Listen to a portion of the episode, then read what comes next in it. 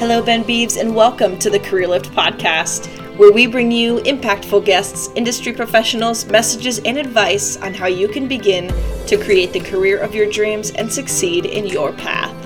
Tune in weekly on Mondays and give your career a lift.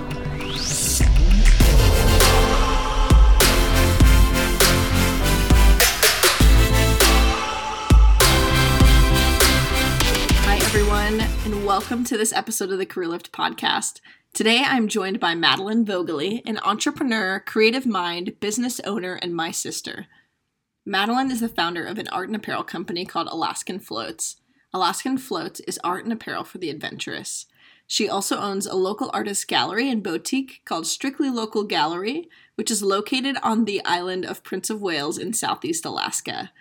Madeline first found herself in Alaska in 2014 for a summer job, and the rest is history. Madeline has always been one of my personal entrepreneurial inspirations. So stay tuned for more of Madeline's journey. Hi, Madeline, and thank Oh, you for hi, being thanks here. For having me. Uh, thank you so much for having me. Actually, what a warm welcome. I'm very excited. Yeah. Me too.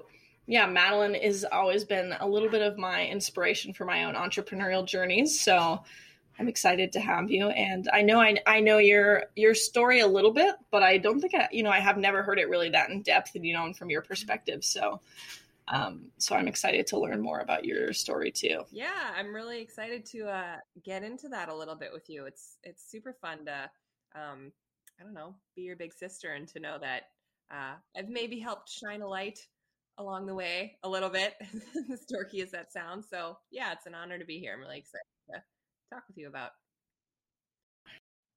Yeah. To get started, could you tell me a little bit, me and our listeners, a little bit about Alaskan Floats and what led you to start the brand? And also, actually, if you would like to start with how you kind of ended up in Alaska, if that's like the more natural way to tell it, then however you want to tell the story is yeah perfect. um get ready for me to throw a lot at you uh, I, I'll, I'll consolidate the story a little bit but um so i i was living in colorado. I was there for about 10 years. That's where i graduated from college and um worked for a couple years after college and just um, knew i wanted a change. So this is the very consolidated part of it but um i moved to alaska for a summer job basically. And um, I thought I was only going to be here for one summer, and then I was going to um, move down to California for grad school. But um, yeah, I just wound up really loving uh, loving the lifestyle up here. Uh, met my special somebody, and um, we kind of settled down here. And um, so that's the really short version. when I tell this story, like over a, a drink or a glass of wine, it's like thirty minutes long. Um, so yeah, that's that's kind of how I but um yeah so i wound up um deciding at the time to postpone grad school and um my partner and i kind of settled down some roots up here. So um i wound up uh buying a business which was totally weird and i never thought would wind up happening and that was kind of the start of my entrepreneurial journey. Um after a couple years um i decided to uh start Alaskan Floats. So that was just some of the backstory about how I wound up in Alaska. So yeah, Alaskan Floats, I founded it. Um, well, I officially launched it in, in 2018, and it's an art and apparel brand um, geared towards the adventure seeker. Um, and so I, I, sell directly to consumers, um, but I also am predominantly a wholesale brand. So um, I have buyers around the state of Alaska. Currently, I'm just in Alaska who buy the products. Um, and yeah, it's really geared towards anyone who has an adventurous spirit or is maybe seeking um, seeking in their life. And that's kind of our whole mission. What it is is, like I said, art and apparel. So I take my art. I'm an artist. And I put it on apparel, tourist wares, stickers, mugs, cards, all sorts of fun stuff. And so that's that's the long and the short of Alaskan floats. Awesome. What was the business that you bought first before Alaskan Floats? And what kind of led you to wanting to buy that business? Because that's a, that's a pretty But big yeah, step. just to kind of expand on that very consolidated story about how I wound up in Alaska, I came up that first summer for a summer job, left, came back for a second summer intending to work again. And that second summer, um, I was working for the same company that I had been working for. It was a fish plant, actually. So um, I was working in parts and inventory, doing purchasing and stuff. And um, I worked with this guy, Aaron McCulloch. Um, it was just the two of us. And I knew that if I was hanging around in Craig, Alaska again, I really wanted to immerse myself more in the community. And so my first summer, I kind of just walked into this tiny, tiny little art gallery, like shoebox. And um, so basically, I called the owner and um, was like, hey, I'm coming back to town and I'd really like to um, maybe sell some of my photography or some of my artwork. I'd never sold my work. I was terrified. I mean, I had no idea how to go about getting your things into a gallery and whatnot. And um, yeah, she basically said to me, um, Yeah, so I started this gallery two years ago. It's great. It's a viable business. I just am kind of over it and I'm going to shut the doors unless I can sell it. And this was about a month before I came up for that second summer. And um, I basically said, You don't know me. Like, I'm a good person. Please don't close your business. Like, let me give it a shot. Like, I will run your business if you're open to it. And so when I came up a month later, um, she basically handed me the keys and was like, "Do whatever you want with it. I'm kind of over this." And it, it was like, I, I, when does that happen? And so, um, since I was already working for the company I was working for, and I kind of wanted to take on this business strictly local. Uh, at the time, it was called Strictly Local Selections Gift Boutique and Gallery. Kind of a mouthful. Um, I uh, I kind of approached Aaron, who was my my other at the company I was working for. And he, in another life, had been this entrepreneurial genius himself. And so basically, we spent the whole summer kind of, um, you know, with him encouraging me to pursue this business. And um, I really had his support. And um, by the end of the summer, I decided I wanted to go for it. And I made um, an offer on it, and she accepted, and I bought the business. And so, strictly local really is my first business up here in Alaska. It's and it's still a brick and mortar gift boutique gallery retail location. We've expanded a few times. But yeah, we sell local artwork, um, handmade wares. I stick to the island I'm on as much as possible, but I do expand to elsewhere in Alaska to to welcome in um, small business artists. But it's really um, it's really a priority of mine to give small businesses and artisans the opportunity to sell their work. And so it's really cool. When I started, there were just maybe a handful that I worked with, and now we work with anywhere from 50 to 100 at any given time. Um, That's so awesome. Yeah, it's really, it's really great.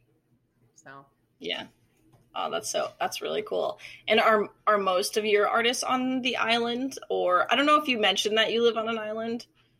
But I think that's a that's a cool Your fact. listeners, yeah, they, they might find that interesting. Little trivia for you. Yeah. I live on Prince of Wales Island, um, and it's in Southeast Alaska. So if you're looking at Alaska, it's like the Panhandle, and it's the third biggest island in the United States.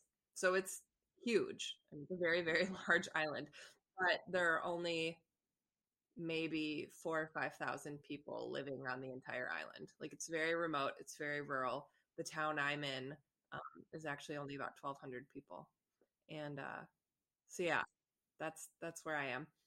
And um, to answer your question, I do represent local artists, and that's really um, a woman who'd started the business before me.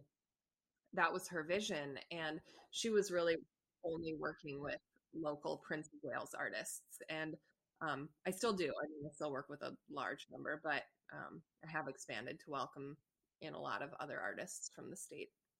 And honestly, and a few um, friends and family members of mine from outside of Alaska, too.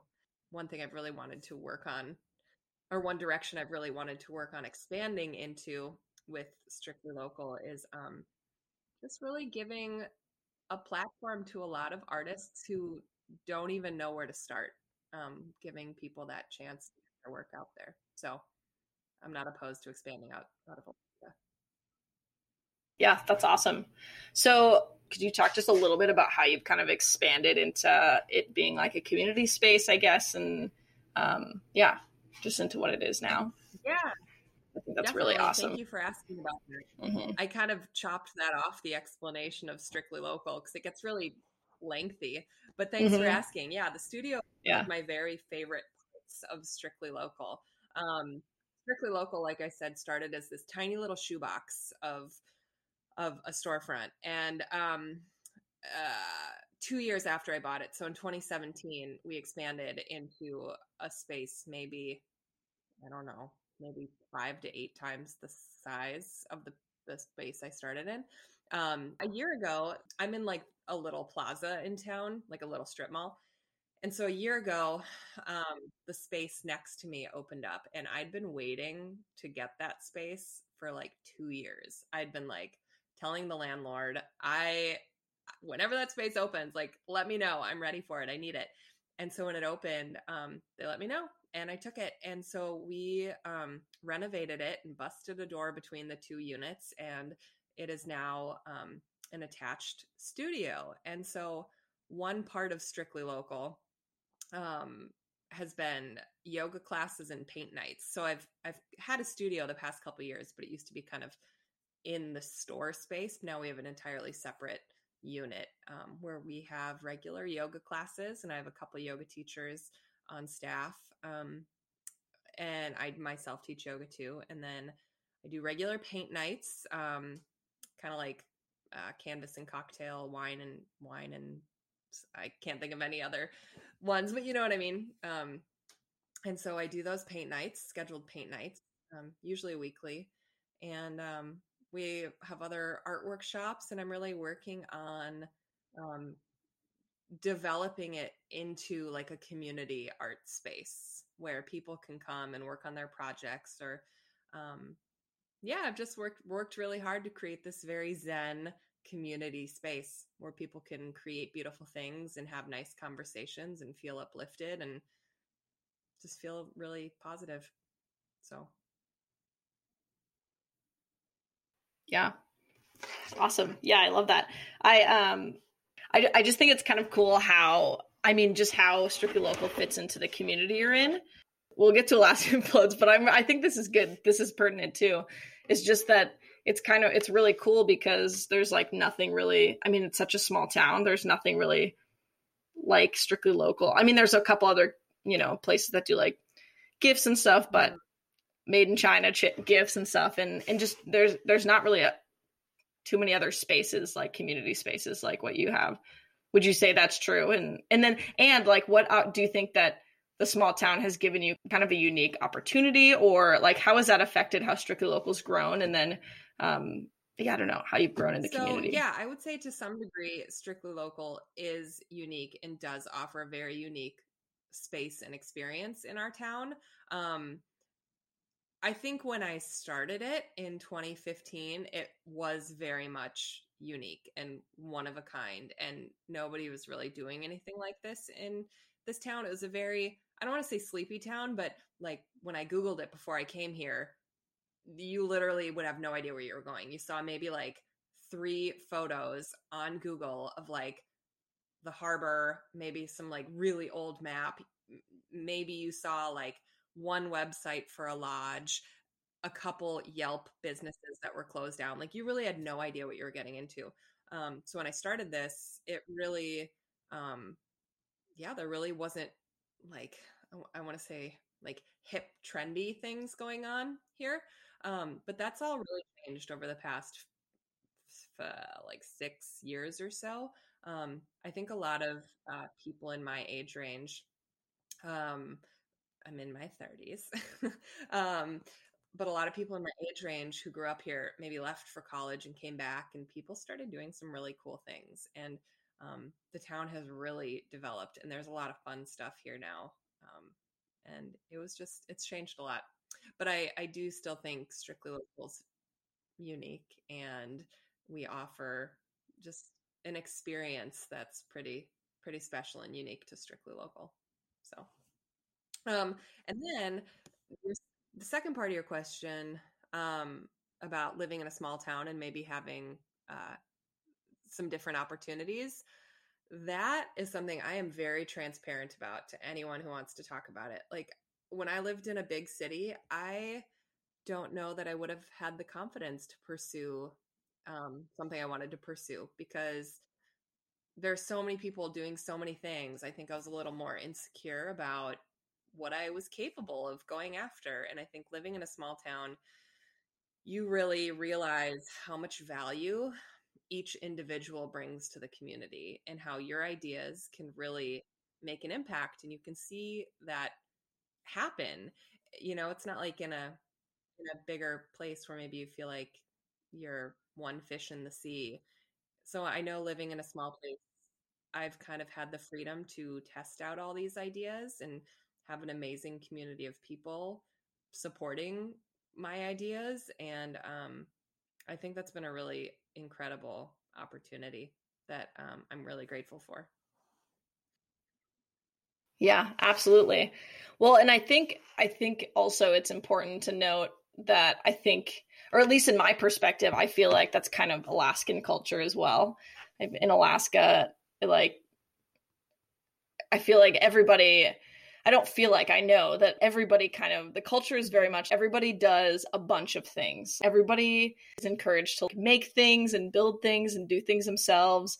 And it's it's very different from down south. It's just like a different mentality of maybe it starts from the hunting and fishing culture, but it's just a lot more it's not like primitive. I don't know even know how to explain it, but like maybe kind of. Yeah, I know exactly what you mean and I honestly think that's one of my very favorite parts of living here is that there is this culture of just do it yourself. Like if you want something to get done, you have to do it yourself. And I think a large part of that does stem from the fact that Alaska is a rural place. Like, yeah, Amazon ships here, which is great. Um, well, maybe Amazon's not great, but um, you know, we can get things here. It's fine, but sometimes you have to wait a long time. Or maybe if I order something, whereas down south that's what we call the lower 48 down south. Um, maybe, maybe you have to, uh, maybe you'll wait like two days for something up here. You might wait five weeks. Mm-hmm. Um, so you really kind of learn to make do. You really learn patience and you really mm-hmm. learn how to be um, creative with your time and with your efforts. And um, with uh, strictly local, um, it's cool. Like I said, I work with so many small businesses. Actually, work with a ton of um, female owned small businesses, which is super exciting. And I work with a ton of women I've never met in person, but we've like connected through social media and they have incredible products. And we have these great mm-hmm. friendships now because we do business together. But it's like people are so creative. And yeah, I think to some degree it might stem on a psychological level from hunting and fishing and like being mm-hmm. completely self reliant. It's mm-hmm. like you have to really create the life you want here because there mm-hmm. aren't a lot of options. So we have this benefit of just being like, what do I want to do? I'm going to do it. And um, yep. I've met so many people with that same outlook up here. It's really cool. Mm-hmm. Yeah, I re- I do want to get back to that actually in terms of Alaskan floats when we learn a little bit more about Alaskan floats.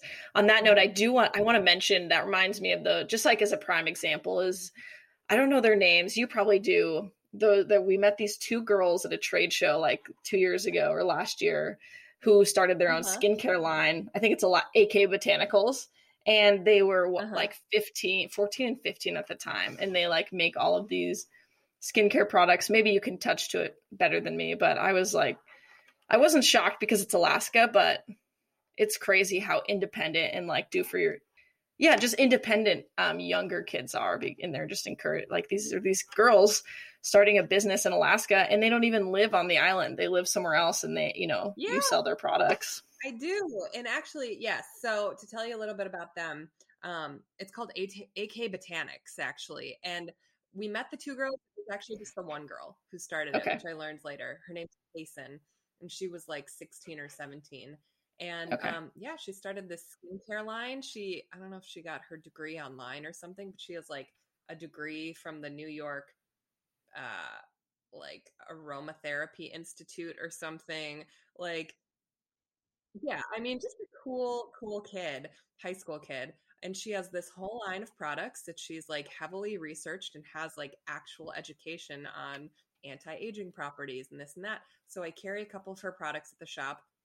And um, yeah, I mean, just to give you an example of how multifaceted Alaskans are, like she has this product line. She's an incredible businesswoman. She's responsive when I message her, place orders. Her, you know, her customer service is amazing. Like if things ever arrive damaged, she replaces them. Like she's a really incredible businesswoman.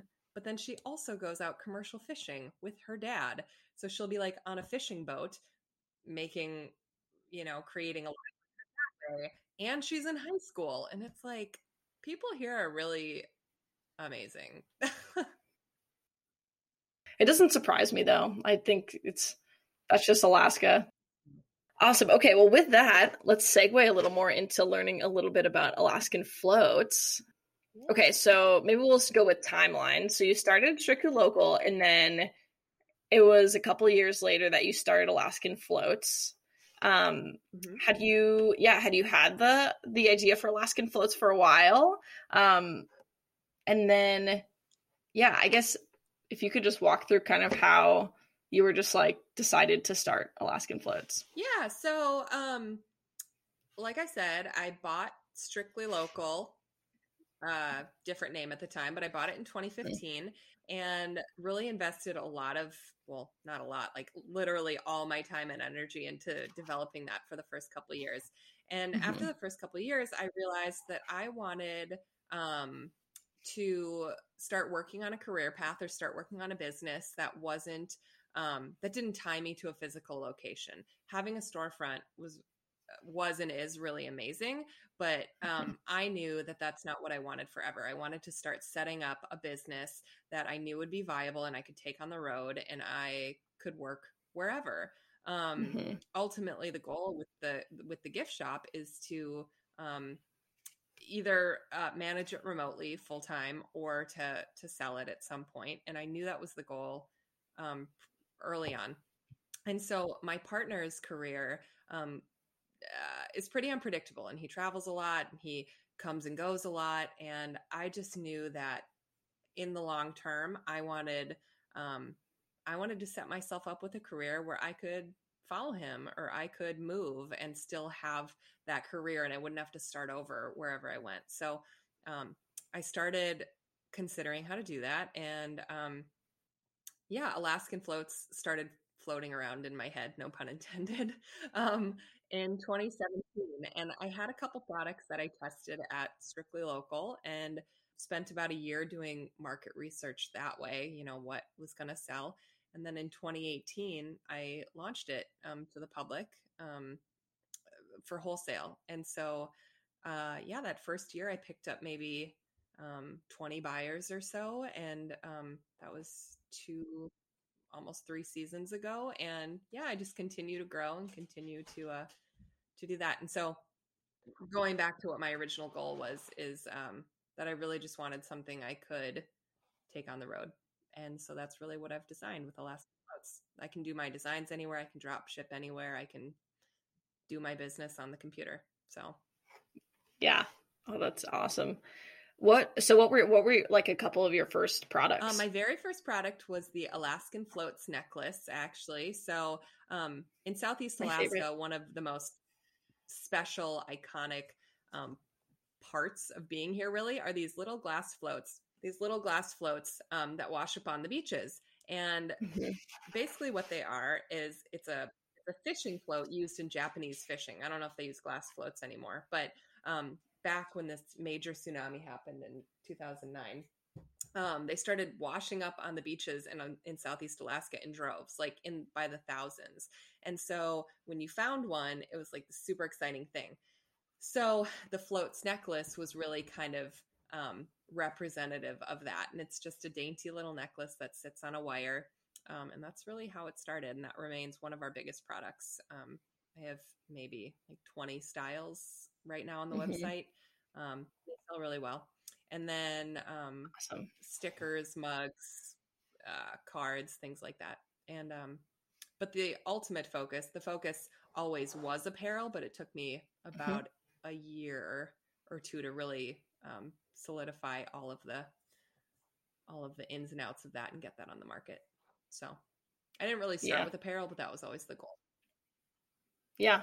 Okay those ne- those necklaces were really are really still you know some of my favorite items that you have too and i know that this was kind of in, it is kind of what you intended but just i loved them because i could wear them on the dock cutting fish all day and have jewelry on and it wouldn't you know it wouldn't get in the way and so i would still be girly but i'd be like covered in fish guts and and stuff. Yeah. Yeah. And so they were great. So they were great. But and I know you had some other, you know, you had a bunch of other women who who um liked Thanks them as well. saying that, sis. I actually yeah. I totally forgot to say that. But yeah, the whole reason I started these necklaces uh back in 2017 or whatever is because Alaska women are always on the go. Like always. and jewelry, you don't want your jewelry to get in the way. You don't want to get snagged on like a fish hook or, you know, on whatever you're doing. And so really um, they do sit really close to your collarbone.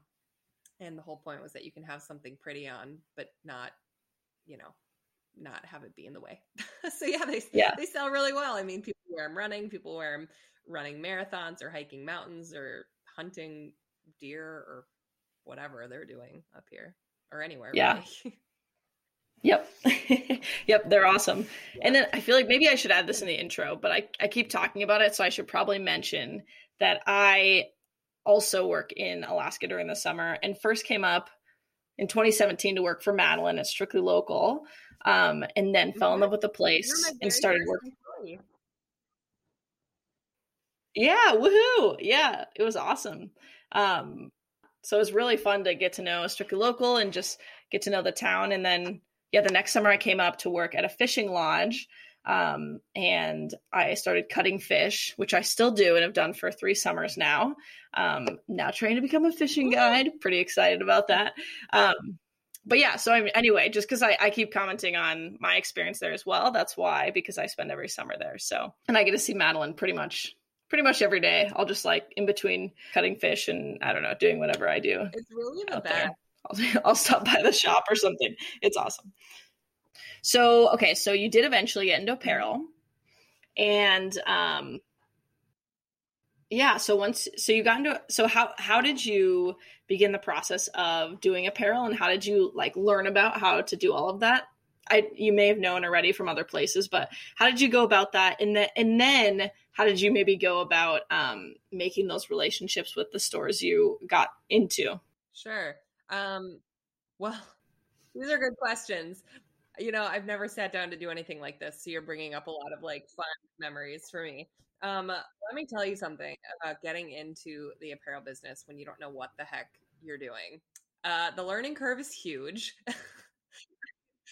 I, in my head, was like, when I started Alaskan Floats, was like, okay, I'm just going to pull this business together and we'll hit the ground running. Mm-hmm. Well, no, that's not really. so, um, to be fully transparent, currently all I do is screen print, screen print apparel.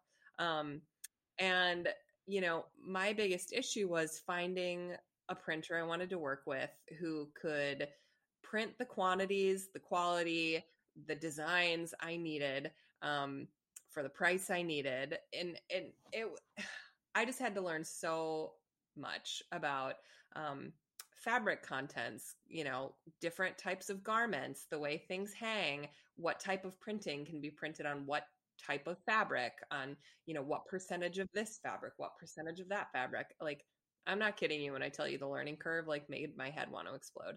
Um but on the plus side i now have the, i now have that knowledge.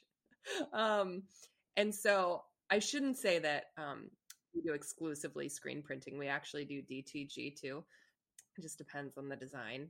And so yeah just i really have a lot of a lot of learning to do, a lot of conversations with my sales rep, with the printer I use, and um, and whatnot. So I can't remember if that was a two part question, but that's my answer to, to learning about all that. Yeah, no, it was actually, but I do want to ask a question onto that. If you'd like to share, was there any big mishaps or anything in printing or anything like that that kind yes, of like that taught you things. something? so many things. I mean, this whole process has just been trial and error, you know, like when I really uh you know, total transparency, I don't have a background in business. I don't have a formal education in business. I don't have a formal education in apparel, anything. It's like this entire thing has been learning as I go, um, which has been fun. But um, some of the major mishaps, I should say, are um, in the beginning when I didn't know much about fab- fabric content and what type of printing can print on what fabric contents.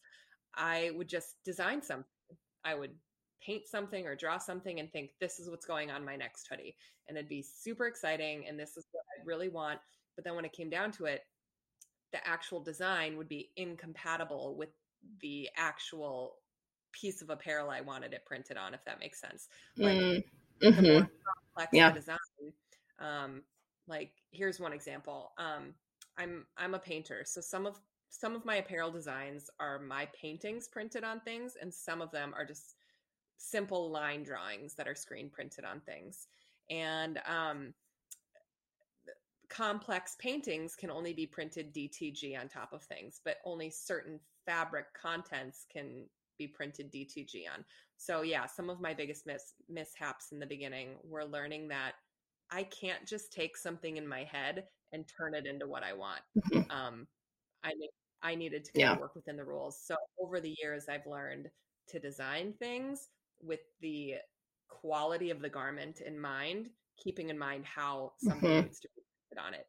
Whereas in the beginning, I didn't Yeah. do that, and a lot of my ideas had to be modified or they went right out the window, and that was really sad. so I feel it. It sounds like that's something that you wouldn't have known, and you just had to. You just had to make You know, do that, and then you yeah, learned. there were so many pivots, and there there still are. Yeah, that was a really good question. Thanks, sis. yeah, that's always very interesting to me. I think the I think like the most it's always I think really inspiring to hear stories of entrepreneurship and like how people kind of struggled and then like mm-hmm. overcame it to like start keep creating because there's never not problems or there's never not hurdles or like there's always things you have to learn from. And you know even if you do even if you do have like a business degree or whatever you know apparel you probably still wouldn't have known a lot of things. And I'm gonna ask um Yeah, what so your background my is. um degree my undergraduate degree is in cultural anthropology with a minor in nutrition and so uh, i had no idea what i wanted to do with my life or with those degrees but i thought they were really interesting and got them. Um, so it has kind of come full circle with the cultural anthropology degree working in um, like an art gallery setting and representing a lot of Alaska native artwork. Um, but yeah, I really have no background in business, which um, you didn't ask this, but I'm going to go on a tangent for a second.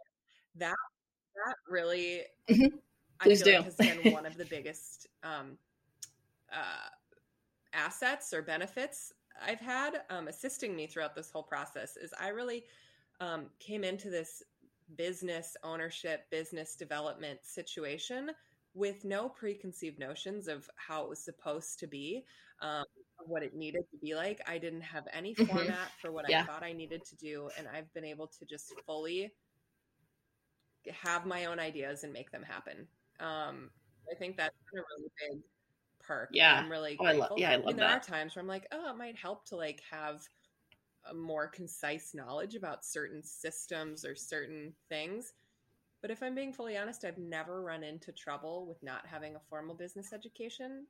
Um, I've just been able to take my ideas and and Mhm. make them work the way my brain wants to. So that's been kind of cool, I guess. hmm Yeah. Yeah, I really love that. I was actually thinking about something like that the other day, um, where I was thinking about just, I mean, I, I've been li- listening to a lot of podcasts about entrepreneurs and reading books and stuff, and I, most of them do not have a business degree. And um, I'm studying business because I changed my major so many times, and I was like, I want to start my own business and I want to be flexible, so I'll, I'll do that. But I think to an extent, like in my own business, I I'm the only person that holds me back. But I think to an extent, sometimes what has held me back is thinking that I have to do it a certain way. And like, um, I'm so, so grateful for all of my mentors and all the people that have helped me along. But sometimes there is like, and in school it's like Mhm. there is this prescripted way to do things and it's not always the way to do it and i think in like most of the time it isn't the way to do it like you think of i don't know you just hear all these stories of entrepreneurs who made things work you know whether that be in like funding or creating their ideas and they did it. They had no idea how to do it and they just were like this is what makes sense to me and i'm going to do it this way. I'm going to go whatever instead of being like oh i should do this. Like i've been so i've been so stuck personally for like a year mm-hmm. on the idea of like starting a kickstarter campaign but i'm like i just don't think that's my first step and that's not the way to go. And it's and i there are just a lot of things. But i mean anyway not to go on off, off on a total tangent but i think to an extent like just like you said maybe not having that idea of how it should work is is really the best because there's no formula Yeah, and I really think that that's um, so that's cool to yeah, hear Yeah, and I just to just to encourage you and validate you a little bit, sis. I think it's uh I mean when you have an idea, like it's your idea. It's up to nobody else to figure out how you put that into the world, how you Mhm. offer it to people, how you you know show up with your idea. Um and so yeah, you can take whatever formal education you have Yeah. and draw what you need from it, but yeah, just always remember that there's no right or wrong. Like we're all creative beings with something to offer. And just because somebody else Mhm. has a way to Yeah. offer it or a way to structure it and put it in a textbook doesn't mean it's necessarily the way it needs to be. That's my two cents on that. Yeah, definitely. I love that. And, okay, so this might this might go pretty long, but that's okay. I do just want to make another comment, just because I I like I love hearing this when I listen to podcasts about like entrepreneurship and stuff. But like um personally, like a couple of the things that like for an example that I think I was told to that were the right thing to do was probably not the right thing to do. Like I I started my business and then I thought it was the right, like right away. I was like started an LLC and applied for a trademark. However, like I haven't I started an LLC last year and that like my yearly dues are up for it and I haven't made any revenue. I haven't done anything in business for it, you know. Then I don't even have a business account. So there's no need to start my LLC yet. And then um and then I applied for a trademark and I learned I mean I mean this is actually just another thing though that I learned, so it's not a bad thing.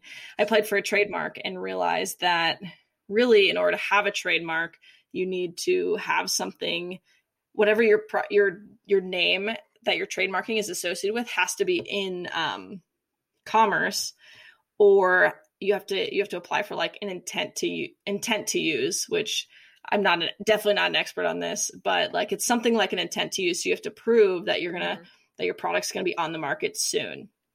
And I'm like just right now I'm just working with a designer, and so I applied for this trademark, but um, I had I had I don't know I had there were some issues with it, and basically it expired because I didn't like I didn't prove that I was going to use it because I'm not going to use it for a long time. So anyway, this was just a couple of things where I was like, I'm getting ahead of myself, and instead I should I should I just need to focus on the product and getting that out instead of being like Mhm. being like I need to start a business right now and, and just focus more on like oh this is the product I'm trying to create this is why I'm passionate about it and just get it out there and then you know you can figure all Thanks that stuff later. that. I So think that's a perfect anyway. example of how um, things don't necessarily have to go a certain way. And sometimes when we get caught up thinking like it needs to be a certain way, like there are these steps and this is the way you do it. And then after you do all those steps, you're like, actually, that didn't resonate with me. It didn't feel organic. I'm actually, it's not like anything has happened because I did things the way I was supposed to do them. And I Mhm. think that, yeah, that's like you said, it's not good or bad. It was a learning experience. And like you learned that maybe had you not had all of these like shoulds in your head, maybe you would have done it differently. And now, you can, you know. I I, Mhm. think about that constantly. You know, I've been Yeah. um self-employed running my own businesses for almost 6 years now and pff, gosh, I don't have everything figured out. You just like figure, you know, you realize something didn't work and then you change directions. I call it a reverse plan and then you do something else. You keep going, you know. keep yep. Okay, so so let's go back. How did you start building those relationships with uh like the stores you're in now and with people who um would buy would buy your products. So also, I mean and maybe if you could touch on Mhm. um like wholesale and stuff as well. Yeah. Um, and so just how you was the second began to do that. Question from earlier that I totally forgot. Um, Yeah. how did I start building these relationships? Mhm. So the very first thing I did when I decided to launch it um, was go to the biggest wholesale trade show in the state of Alaska. So that's where, I mean, buyers from all over the state, even some buyers from the Pacific Northwest, come and find their wholesale products. It's a wholesale trade show. Um, so it's only open to buyers and to people with um, businesses or stores and things like that, um, not open to the public. And so, um, yeah, from that first show, I really uh, solidified some contacts um, that I still work with today.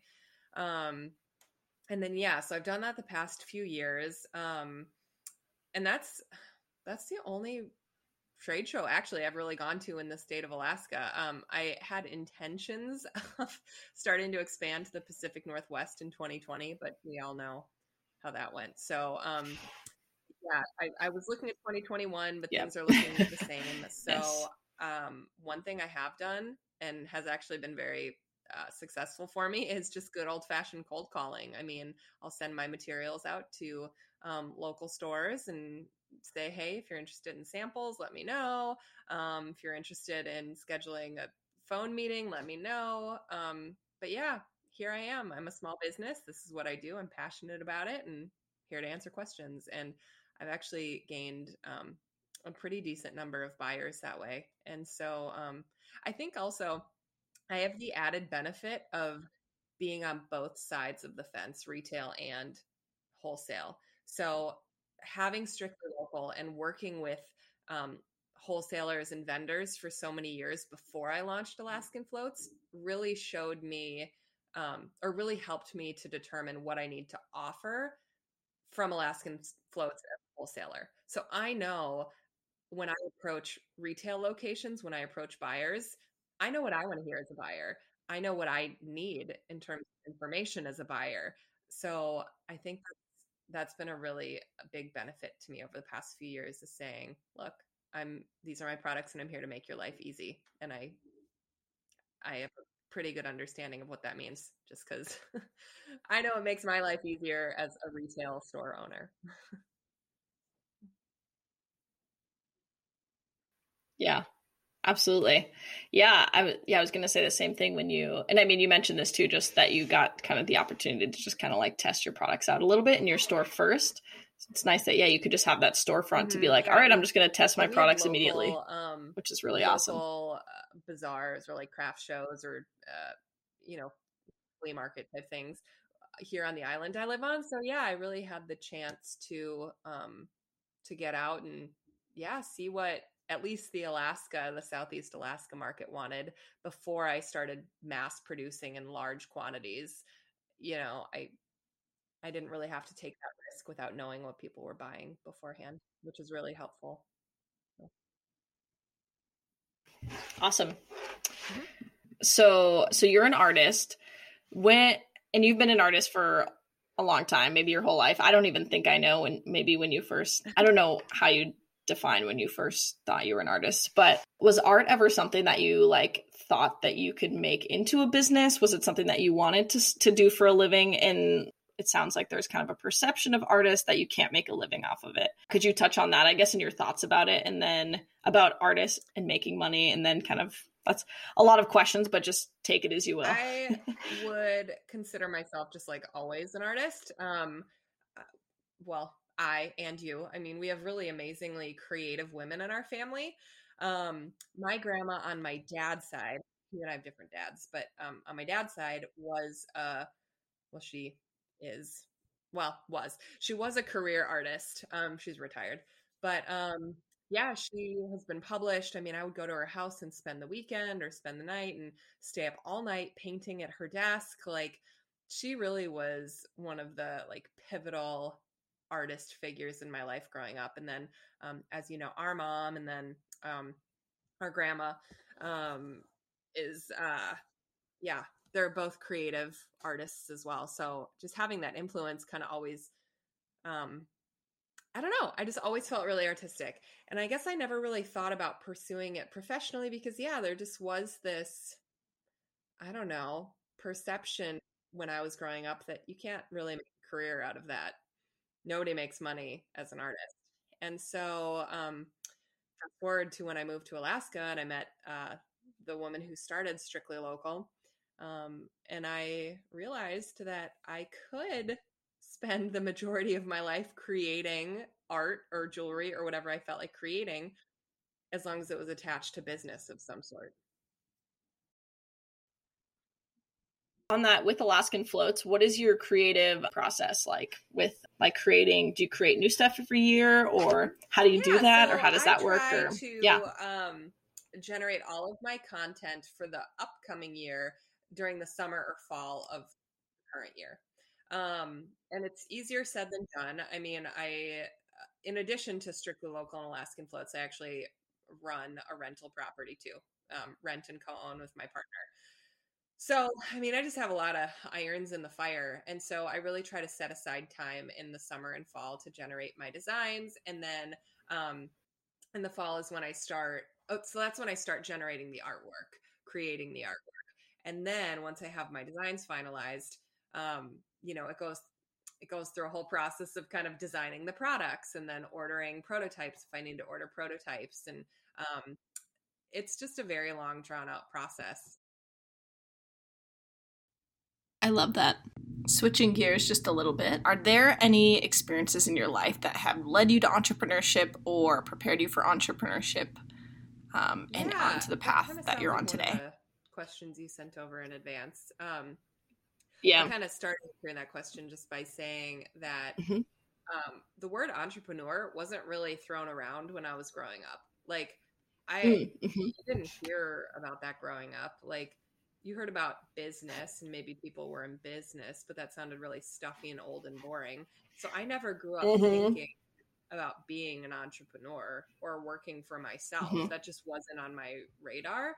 Um, right. And I think I just I grew up in a very like traditional uh, environment um, between divorced families, but like you know, parents worked nine, dads worked nine to five, and then moms were stay at home, and um, this was a pretty, I don't know, standard, normal upbringing, I think. And I think I just knew I always wanted a little more adventure in my life and a little more maybe autonomy. Um, and so, yeah, my early adulthood, like late teens through mid 20s, I had jobs and I had employers. And there was something in me that just always felt like stifled or like I was, there's mm-hmm. something missing and I was never fully happy. And I think a, a, I would try to rationalize it by saying, well, nobody 100% loves what they do all the time, and nobody 100% mm-hmm. loves like having a schedule when there are other things they want to do. Mm-hmm. And, you know, I just tried to reason it away. Um, and um, so I think that kind of all set the groundwork for me really being ready to like jump off the deep end, so to speak, and just try other things because mm-hmm. I had tried the normal things for a long time and just really wasn't finding any fulfillment in them. And so when I came to Alaska, kind of going back to how people in Alaska are just so, um, I don't know, creative and multifaceted, I think I was in an environment for the first time to really be like, what else do I have to lose? Like, you know, it, it's just such a different place here. And so I think I was just ready to fully give it a shot. Just being on my own, coming up with my own ideas and and going for it. So yeah. But yeah, I never set out to be an entrepreneur or anything. Just kind of has happened organically. And it makes sense. yeah. Um, do you have any comments on that like narrative that um no one's ever really that happy? I, that for me personally, I I always like I don't know, like there's so many like narratives like that I think that we're like given to believe that we can't do anything we set our minds to. Like there's all these narratives like, oh, well, you know, you just do this career because you have to. And, you know, you can't really do what you love because you can't make a living at it. Or people who do make a living at doing things that they really enjoy, um, you know, are a select few. Or, you know, I don't know. Do you have any so comments many. on that? I mean, first of all, I think it's a lame narrative. Like, I just think, I think yeah. it's just silly that you know mm-hmm. to some degree it's ingrained in so many people to think that you are never going to be fully happy or fully pleased with where you are at in life um to i mean going back to you know bringing things to a more personal level, I think life is all about perspective, you know? And it's like if you are in a mindset of everything sucks and I don't have what I want and therefore I'm unhappy and therefore I'm stuck, I mean, that's you're your own worst enemy in that case. And I don't mean to say that in a harsh way because I've been there, you know, and there have been times where maybe I, I couldn't get out of that mindset. So I don't I don't ever want to come across insensitive by saying that because, you know, there definitely were times where I was stuck in that mindset of like, I'm not happy and there's nothing I can do about it. But I think seeing the other side and seeing how how much energy it takes also to just stay in this place of like this is where I want to be you know that also takes energy too and um yeah i just think the the societal narrative of you're just always going to be a little unhappy i think that can change and i think really that takes on a larger scale maybe starting as individuals but like spreading that out to everyone we interact with um just this attitude of support this attitude of i believe in you i believe in me this attitude of compassion and like how can I help you with what's important to you? And maybe I need help with this and I can vocalize this. Um, I just think as a society, you know, we need to we need to start acting with more kindness and like love towards each other, as cliche as that sounds. Mm-hmm. And it all starts with us, you know, getting to a place yep. where we have compassion and love for ourselves is where it starts. mhm. Definitely. Yeah.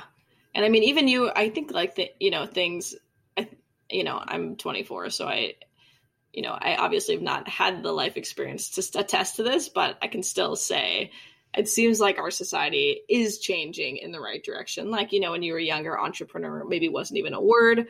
Now it's a lot of people want to be entrepreneurs because our mm-hmm. society is more encouraging of going out and doing uh, your own thing and, you know, and taking those risks, you know, mm-hmm. for you know to start a business or to go after something you believe in or just to go after your dream i guess essentially rather than just staying in a nine to five job because that's what you're supposed to do yeah yeah so well and i think it's really yeah. important too to recognize that everybody has different experiences and like comes from a different place mm-hmm. and that adds value to what you share with the mm-hmm. world or share with your circle you know and um I know you dropped your age for a second. Just to kind of speak to your age, like by 24, I think I learned a lot of really hard life lessons. Like mm-hmm. for fun right now, I'm going through all my old journals and like reading through like, you know, chronologically what was going on in my life. And I'm at about yeah, your age. Right. Like I, I'm at about when I was 23. And just some of the things I went through and like the ways I experienced them and how those lessons shaped me and continue to like uh influence my overall life narrative were really huge and i think mm-hmm. no matter your age we all have unique experiences that help us um that help color our world you know yeah if you could create a life mission statement in a few words i think actually you probably have you probably have thought about this. If you could create a life mission statement in a few words or a sentence what would it say? Like Did if it could encapsulate you talk, i think we i asked you what your mantra for the year was. Yeah. Oh because i'm like i feel that, like i know the answer immediately and normally i don't. Yeah. Um yeah so the thing that i've been that I've been holding with me, like for the past couple years, has been um, surrender. What is the lesson? And uh, I know it's not really a long mantra, but I I try to remind myself of that always. Like, um, yeah. You know, there are times where maybe I feel resistant, like if something's happening with work or in my personal life that's stressing me out, or I'm resisting and feeling really, you know, just heaviness about.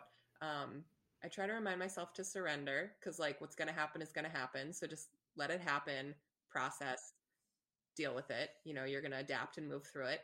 And then what is the lesson? So, um, I think you asked me this in the questions you sent over, but like, what is, uh, like, what is the biggest thing you've learned in your life or something? I was like, whoa, that's a big question.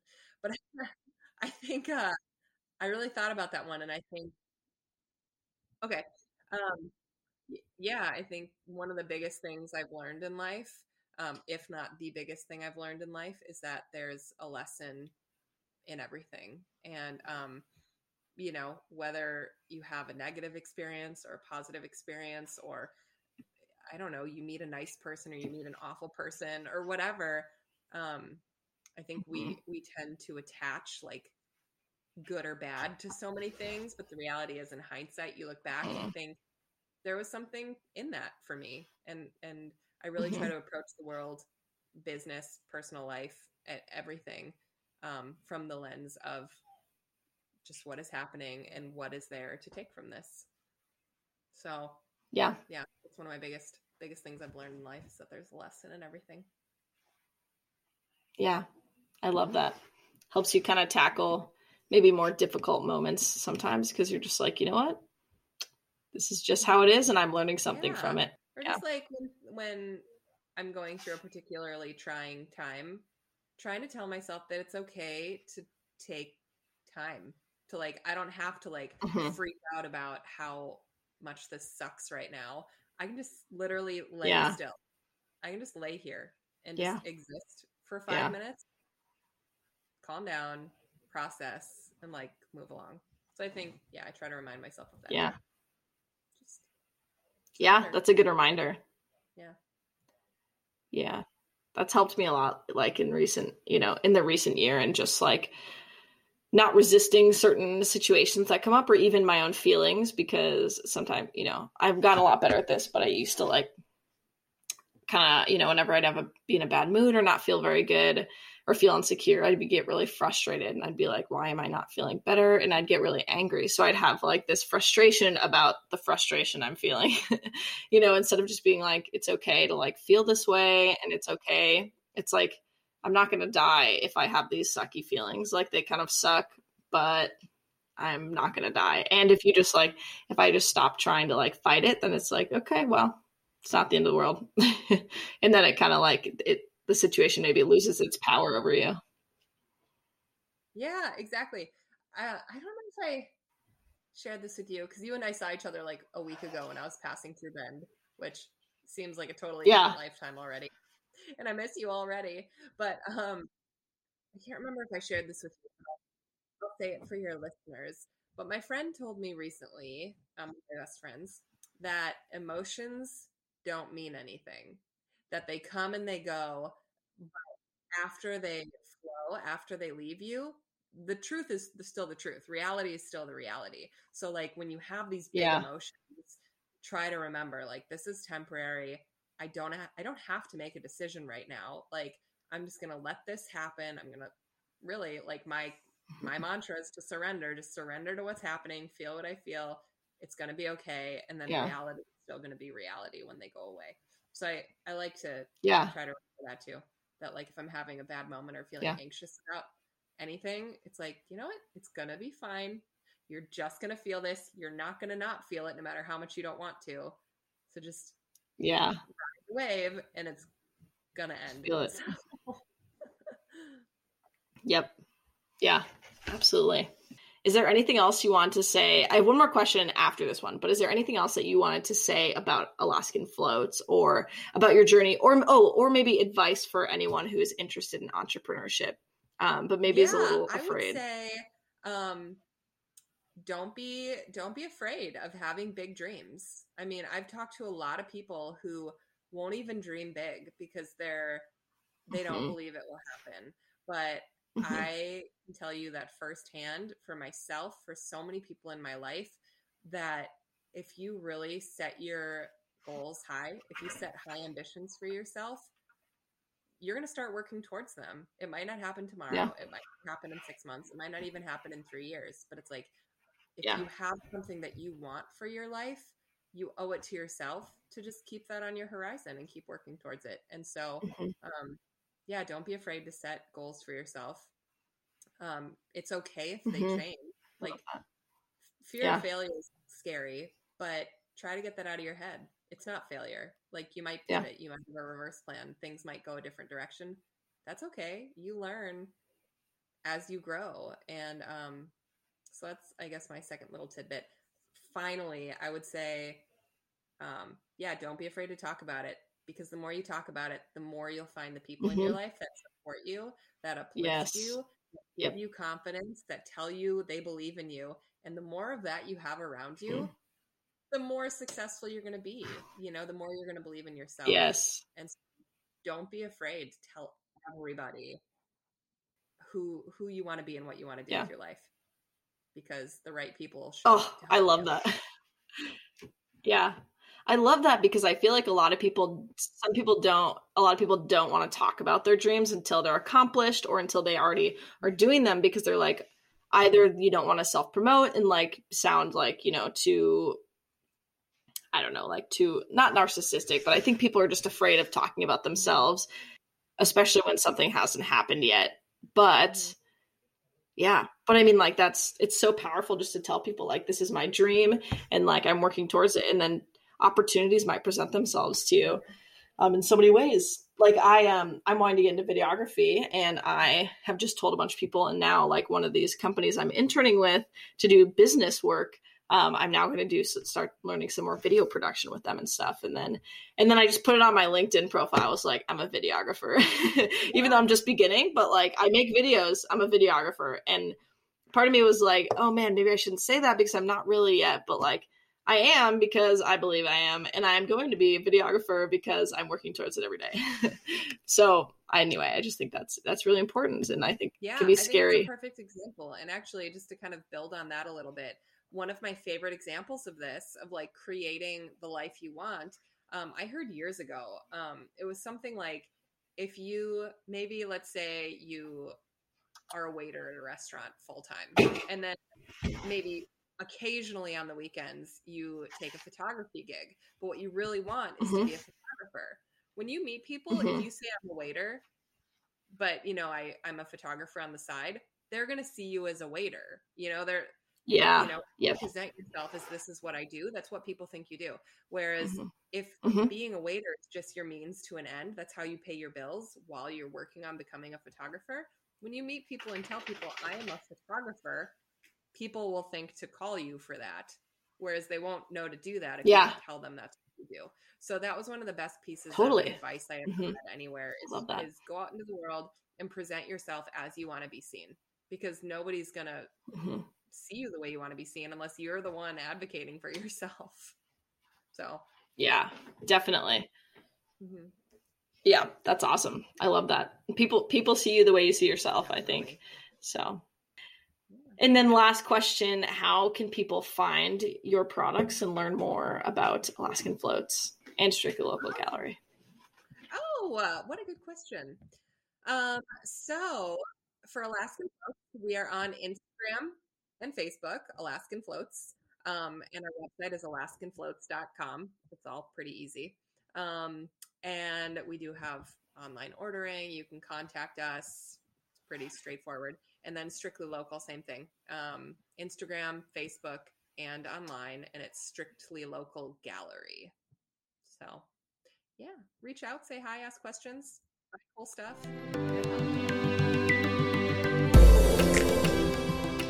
That's all for this episode ben beeves. Thank you for joining us and we'll see you next time on the career lift podcast